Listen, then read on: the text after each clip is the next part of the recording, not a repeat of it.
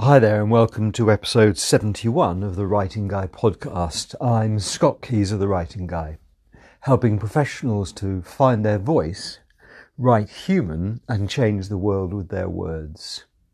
Uh, now, yesterday in episode 70, if you were listening, um, I was in a bit of a state, I have to admit. Um, uh, I was tired and emotional largely because of the uh, wicked abduction and I guess, likely murder now, as we've discovered, of Sarah Everard, a local girl. And um, I recited a, a, beautiful poem called "What If This Road" by Sheenagh Pugh, the um, the the Welsh poet of the year, which I, I think I forgot to mention that yesterday. And um, I was, I'd expressed earlier to some friends um, that I've been pretty lost for words and didn't really know what to talk about.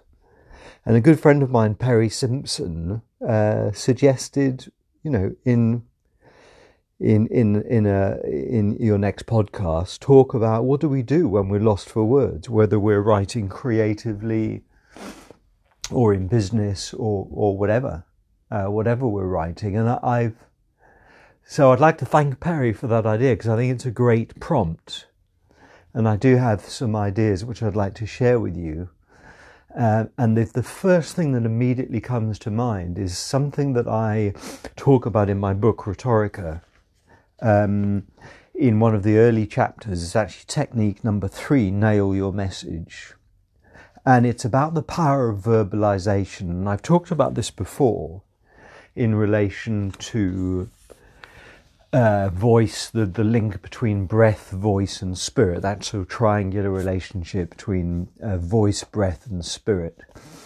And um, I'm just gonna I'm just gonna uh, uh refer to something that I talk about in the book, which is that um, in 2014, two German universities conducted research into the neural, i.e., brain activity, of creative writers when they were brainstorming and they came up with an interesting finding, and I'm just going to read out the the um, what they actually wrote in their analysis, and that is that expert brains showed increased activation in several regions associated with speech production.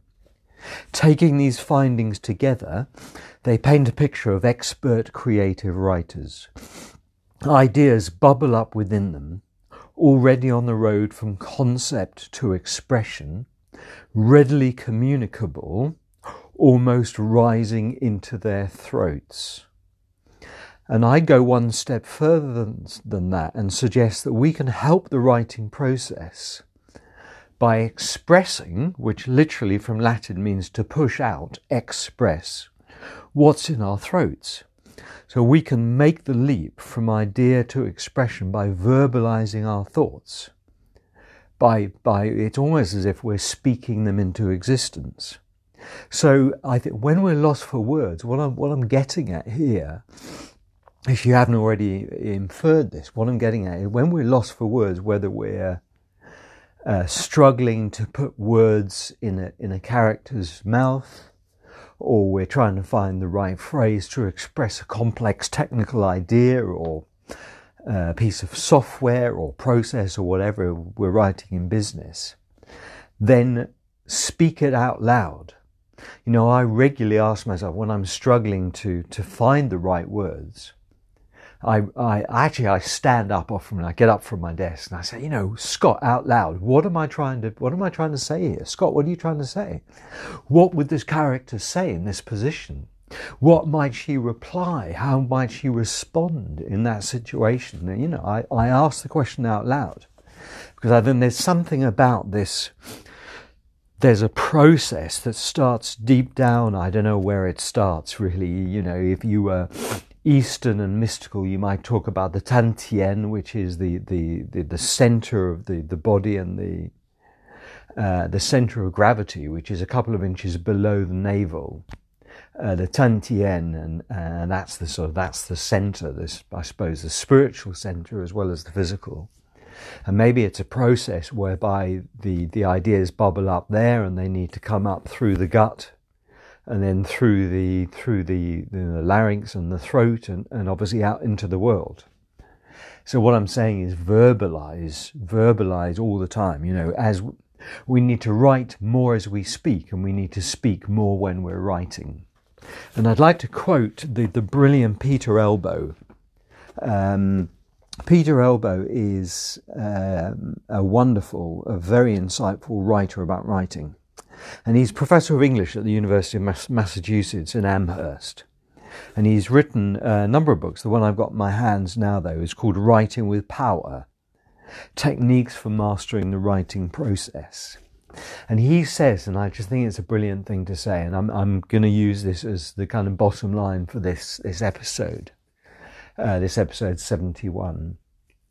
Um, excuse me, which is what to do when we're lost for words. And he says, we need to use what we find easiest to do, i.e., speaking, to help us with what we find hardest to do, i.e., writing.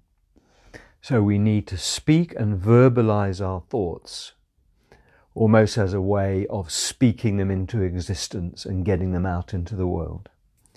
So, uh, Perry, thanks for that. Uh, thanks for that suggestion. I hope, I hope that's been useful uh, what to do, how do we find our words when we're lost for them. Thanks for listening, and I'll see you tomorrow for episode 72. Thanks very much. Bye now.